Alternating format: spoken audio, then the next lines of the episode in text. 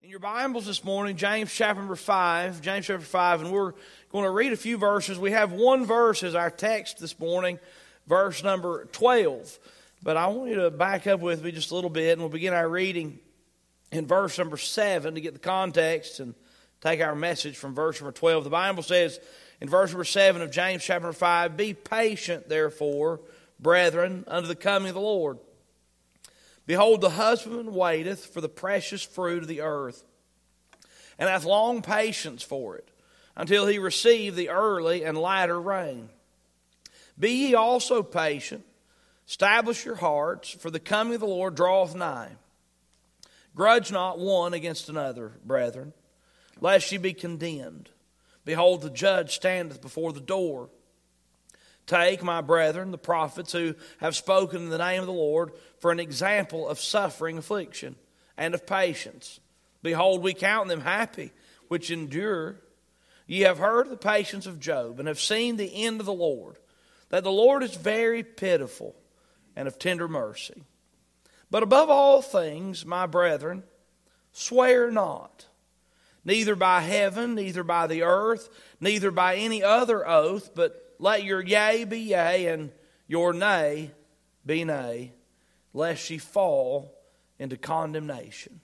We come to this passage, we come to the concluding verses here in the book of James, and James is a pastor. He's uh, helping his people, helping his church, and uh, in every chapter, James takes time to talk about our words and the way we use our words and our tongues. And evidently, James's church was no different than any other church that's ever existed since this time, since the uh, beginning of the church age. And it was full of people who had a problem with their tongues and their mouths and their words. And I don't know about you, but the matter of using our words and using our words properly and wisely and righteously and not using our words in a wicked, sinful way is a battle that all of us deal with. And once again, as we come to the fifth chapter of the book of James, there's another emphasis on our words and the words we say, and an emphasis on Christian people speaking the truth. Christian people being honest, Christian people valuing and putting stock in the words that they say. And we come to this passage, and there's an emphasis on being patient because there was affliction in the early church. Now, we sometimes think, boy, it would have been easy to be a Christian back in uh, Jesus' time. It was, uh, wouldn't it be easy to be a Christian back in the old day uh, when in reality, the church was being persecuted in a big way uh, in the time that James was writing this, and it was a lot harder to be a Christian then than it is now. There wasn't freedom to be a church and a Christian then. It was uh, fought against uh, strictly and harshly uh, by the Jewish community and others. And uh, it was a difficult time. And so James is encouraging the church to be patient be patient. When you're dealing with troubling times, uh, you have a tendency to be upset with people. In verse number 9, the Bible says, grudge not one against another. And when you're dealing with difficult things, you are tempted to use your words in ways that aren't right. How many of you have been in a trying moment and said something you wish you hadn't? How many of you have kind of been pushed up into a corner? Sometimes people call it between a rock and a hard place, and you've said something that wasn't true as a means to get out of the situation that you found yourself in. And so, understanding that difficult situations and trying times produce these moments where we're tempted to lower our integrity and speak things that aren't true, or turn things and twist things in such a way to make inferences that's not right. James says, Listen, church, verse number 12. He says, Above all things, my brethren, swear not, neither by heaven, neither by earth, neither by any other oath but let your yea be yea, and your nay, nay, lest ye fall into condemnation. Today's message is titled this Swear Not. Swear Not. Uh, the word swear is an interesting word, and it's a word that's often misused. How, how, many of you remember it was a? It's not something that we say as much anymore, but I remember as a as a uh, as a child hearing people say you shouldn't use swear words. How many of you ever heard somebody say you swear words? How many of you ever use swear words? Don't raise your hand. Just kidding. Swear words. and uh, we, uh, we call them cuss words or cursing or uh, bad words and dirty words, but swear words. Now, listen, that's not the right way to use the word swear. It's not the right way to use the word swear. If you want to see what swear really is and understand what this word swear is, when the Bible says swear not, it's this habit that we get into because we're not telling the complete truth, we say something like, Your hair looks beautiful, I swear. Those clothes fit perfect, I promise. That hairstyle is just perfect for the shape of your face. I wouldn't tell you a lie for nothing. I promise. You look skinny today. I swear to you. I ain't kidding. Now, so you got this idea that you speak something, but then you feel like you've got to back your whatever you set up with some type of an oath. Now, some of these things are habitual. And I don't know about you, but as I've studied this passage of Scripture, I'm reminded of times in my Christian life where I have a habit of trying to say something and then affirming it again. And I really don't want to be that kind of person. Do you know the kind of person I want to be? I want to be the kind of person when I say that, it, it's what it means. We've gotten to a situation in our culture that lying and dishonesty is so readily available and accepted that we have to say something. We feel like we have to say something that's true, and then we've got to affirm that truth because lying has become such an accepted practice. Now, Christian people are not to live that way. Christian people are not to live that way. We are not to be the kind of people who become habitual in telling lies or excuse telling lies or half truths. Swear not. Swear not. One of the number one ways you can tell that someone is lying is when they over and over and over and over and over again swear to you that what they said was true. If someone keeps swearing to me that what they said was true, I'm going to guarantee you just about that they didn't speak the truth the first time. So the Bible gives us a really plain story and plain picture here. Swear not. Let your nay, your yea be yea, yeses are yeses, and noes are noes. And then it concludes with, lest ye fall into condemnation. And we'll break this into three parts this morning. An unusual message, but this is where we are, and I love to preach the Bible. Number one is this. Number one point is swear not. Let's talk about swearing for a minute, and let's just see what we find in the Bible about this swearing, swearing, uh, this oath taking. I'll back up and tell you one thing. Look at the text with me, verse 12. But above all things, my brethren, swear not neither by heaven, neither by the earth, neither by any other oath. Now, some people take this verse of Scripture and they use it as a scriptural, spiritual reason not to take an oath if they go to court. And I really can't find that and can't make that argument biblically.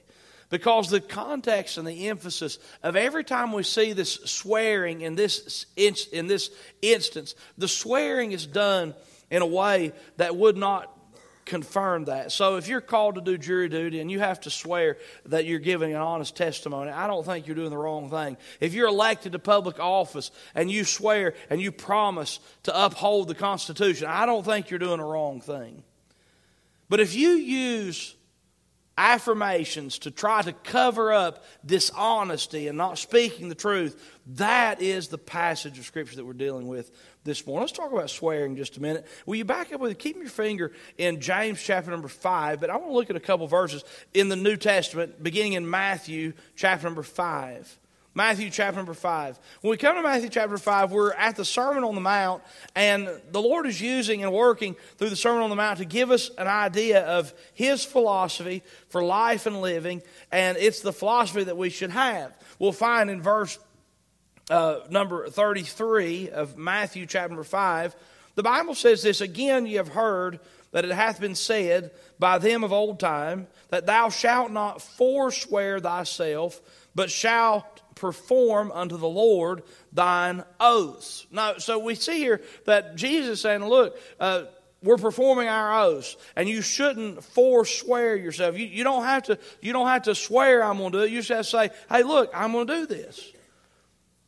And so the scripture continues, verse 34. But I say unto you, swear not at all neither by heaven, for it is God's throne, nor by the earth, for it is his footstool, neither by Jerusalem, for it is the city of the great king, neither shalt thou swear by thy head, because thou canst not make one hair white or black. But let your communication be yea, yea, nay, nay, for whatsoever is more than these cometh of evil. Now, Jesus is saying, listen, guys, we're going to have to have just simple, honest true conversation. Have you ever met a salesman type? And they try to swindle you with their words. That you can tell that by what they're saying, they're being non committal. I remember one time I was infatuated with a Honda CRV, and they had this button on the dash. It was the Econ button. And maybe you have one.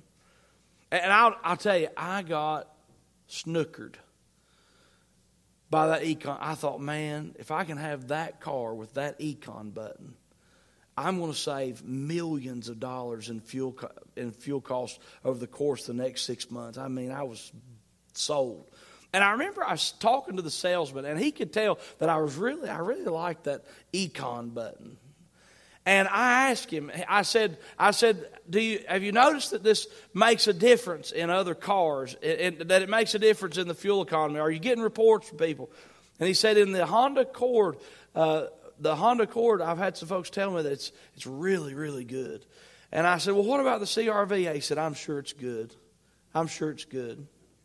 and I should I heard what he said, but I wanted it anyway, so I bought it. And I shouldn't have, but I, I did. And he, he said, I'm sure it's good. Oh, you're going to love it. I promise you're going to really like this car. And I thought, my lands, I just got took. And it's these words. You've been, uh, you've been schmoozed by a smooth talker. And I don't want to be guilty of being the smooth talker. I like people who just say what's right. That doesn't give us license to be unkind and mean, and we should use tact and speak truth and love. But listen, swear not. Jesus said, look, just say yes, yes, no, no. Don't swear. Don't swear. So we see swearing. Other places in the New Testament where they're swearing. In the same book, Matthew chapter 23, you turn over a few pages with me. Matthew chapter 23, verse number 16. Matthew chapter 23 and verse number 16, the Bible says, Woe unto you, ye blind guides, which say, Whosoever shall swear by the temple, it is nothing, but whosoever shall swear by the gold of the temple, he is a debtor. Ye fools and blind, for whether is greater, the gold of the temple that sanctifieth the gold, or whosoever shall swear by the altar, it is nothing, but whosoever sweareth by the gift that is upon it, he is guilty. Ye fools and blind, for whether is greater, the gift or the altar that sanctifieth the gift? Whoso therefore shall swear by the altar sweareth by it, and by all things thereon. Whoso shall swear by the temple sweareth by it, and by him that dwelleth therein. And he that shall swear by heaven sweareth by the throne of God, and by him that sitteth thereon. Ye, woe unto you, scribes, Pharisees, hypocrites! And he's talking to the scribes and Pharisees about swearing. The scribes and Pharisees had developed this practice where you could swear by certain things, you couldn't swear by other things. And I'll just tell you, I've preached a message on that text, and you can listen to it sometime and give some details on all the emphasis and the, the meaning of the text I just read. But the bottom line is, Jesus was talking to the hypocrites, the Pharisees, and the scribes because they were swearing on this and swearing on that, and they were using this, this bad habit of, I promise you, I swear. Cross my heart, hope to die, stick a needle in my eye. Says, I promise. They were using this oath taking, this swearing, as a means to justify their sins. The Bible teaches us swear not. Don't be that kind of person.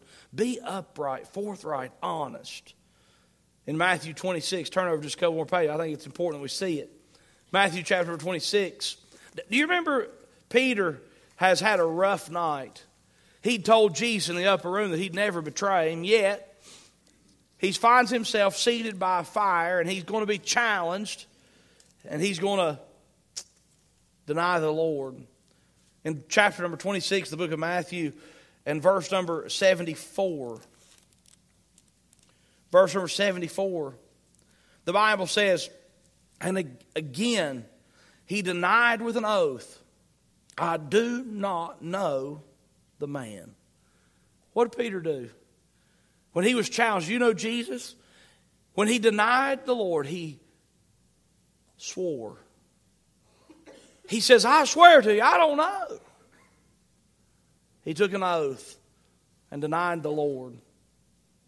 In Mark chapter number 6, you don't need to turn there, but I'll tell you the story. Do you remember when Herod, it was Herod's birthday, and early in Mark chapter number 6, John the Baptist is one of the key figures in that section of the book of Mark, and it's Herod's birthday. And Herodias' daughter comes and dances before Herod and his buddies who've been drinking. And when she gets finished, he's so pleased with the dance, he says something terrible. He says, I swear to you, Herodias, anything you want, up to half of my kingdom, you can have it because you've pleased me so well today. Hmm. Do you know what that swear cost? Herodias went and talked to her mother. Her mother said, Here's what you ask for. You tell him you want John the Baptist's head on a charger, on a plate.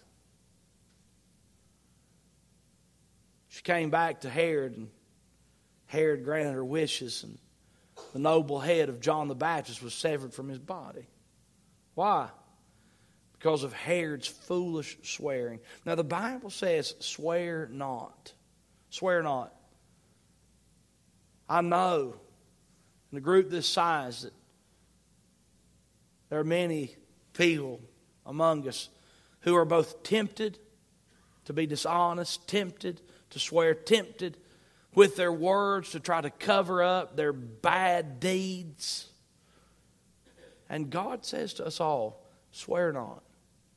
If you've allowed dishonesty to become a prominent part of your life, stop it. Stop it. Do you know why we lie? Because we're afraid that God can't help us through the truth. You know we lie? Because we have no faith. Oh, it's so much better to speak the truth. It's so much better to be honest. And God's word just says real plain in our text, James 5, verse number 12.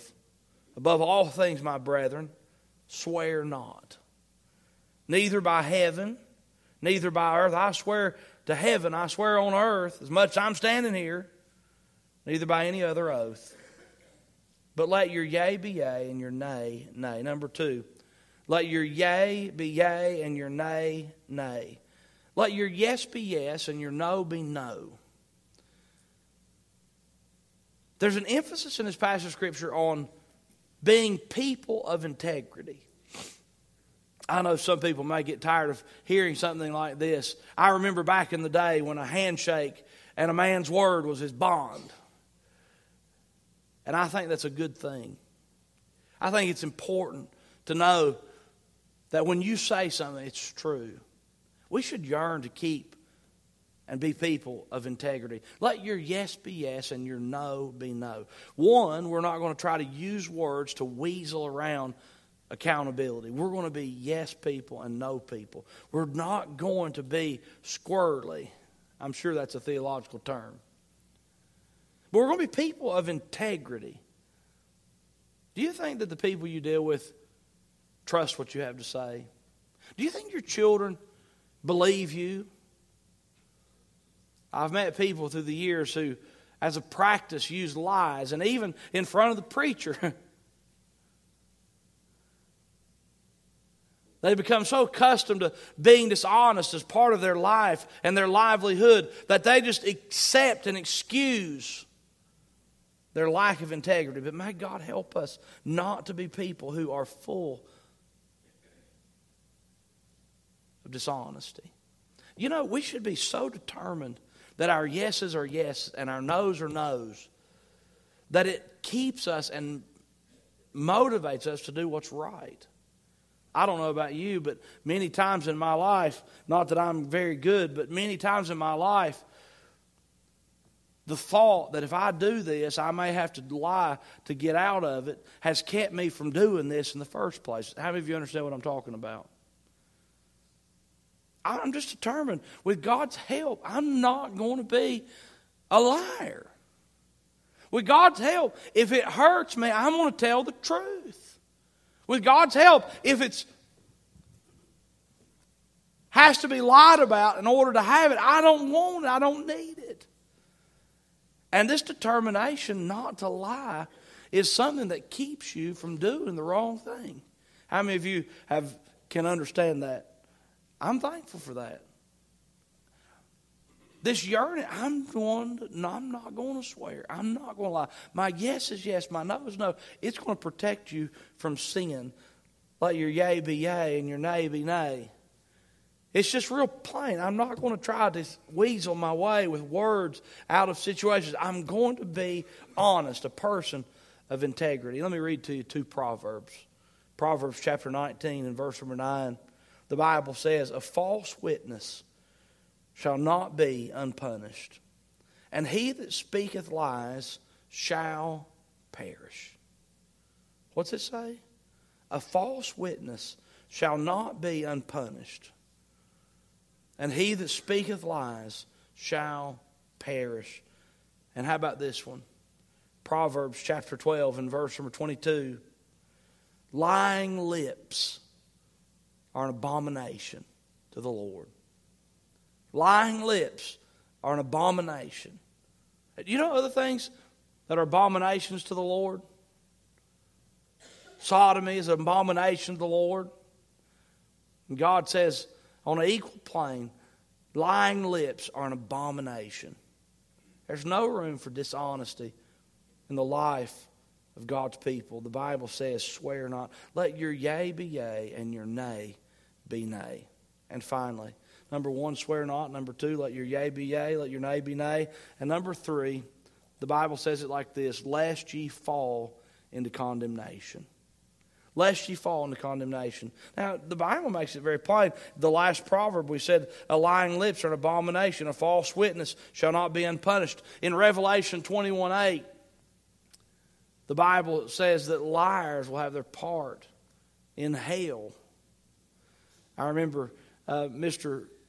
Eggers, Jerry Eggers in high school, when he thought someone was lying in his classroom, there was a big Bible over against the windows in the second floor.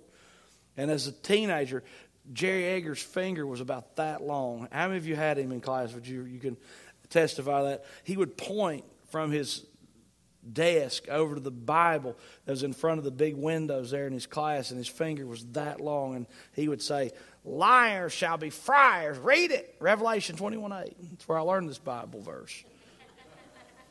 The Jerry Eggers version. Liars will be friars. and I remember one day I walked over there to that Bible and read it because I was kind of I was so fascinated by what he had to say. The Bible says something really plain in verse number 12. Let your yea be yea, your nay be nay, lest ye fall into condemnation. What happens? The penalty for lying lips is condemnation, condemned. You see, lying is one of the things that God has so warned us about. You can find it in Exodus chapter 20. The Bible says, Thou shalt not bear false witness. And God has made it very plain that lying will condemn you to hell. It's pretty straightforward, isn't it? Now, I want you to know something.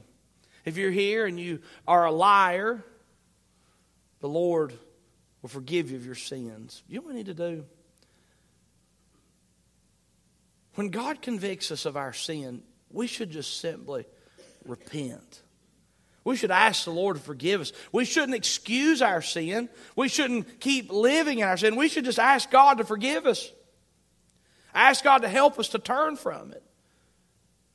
Because our sin condemns us. There's two things I want you to think about in this notion of lest you fall into condemnation. One is liars will be punished. But two, I want you to think about this with me for just a minute. You're here today and you say, one thing I'm not, I am not a liar. One thing I'm not, I am not a liar. I've often said of myself, I may hurt your feelings, but I won't lie to you. I'm not a liar. And what we need to know is that our good deeds of not lying is not going to save us from the condemnation of our sins either. Look, we're all sinners. You know how many times you have to lie to be a liar in this lifetime? Once. How many of you have ever told a lie? You don't have to raise your hand. You're a liar. The Bible teaches us that if we don't keep God's law perfectly, we're sinners and we're condemned. And lying condemns us. It does. And we should be sobered when we understand that I have become a person that uses swearing as a practice in my life, and you need to repent of it. But this sin should remind us that what we really need is Jesus. What we really need is Jesus. You see, your sin condemns you. Lest you fall into condemnation, is what our text says. Your sin condemns you. But Jesus Christ died on the cross for your sins. And you must personally pray and receive Jesus by faith as your Savior. If you're going to be saved from the condemnation of swearing or the condemnation of adultery or the condemnation stealing or the condemnation of idolatry, the condemnation of any sin, you're going to have to put your trust in Jesus. Jesus Christ died on the cross for your sins. He was buried. He rose again three days later. He defeated death, hell, and the grave so that you and I can have everlasting life. What do we need? We really do need to stop swearing. But if you think somehow because you've cleaned that area of your life up, that's what you need, you're wrong. That's not what you need exclusively. You need Jesus in your heart. Jesus died on the cross for your sins, and you need to pray and receive Him by faith as your Savior. The Bible says, with the heart man believes unto righteousness, and with the mouth confession is made unto salvation. And if you're here today and you've never been saved, you need to ask the Lord to forgive you, to save you. Say, I'm having a hard time with swearing. You may have a hard time with swearing because you've never been saved. You may need Jesus in your heart. You need to repent of your sin and trust in the Lord. It's so simple, but so important. God's people need to be people of honesty and integrity. And James told the church just like this. He said, Listen, guys, above all things, swear not. Swear not.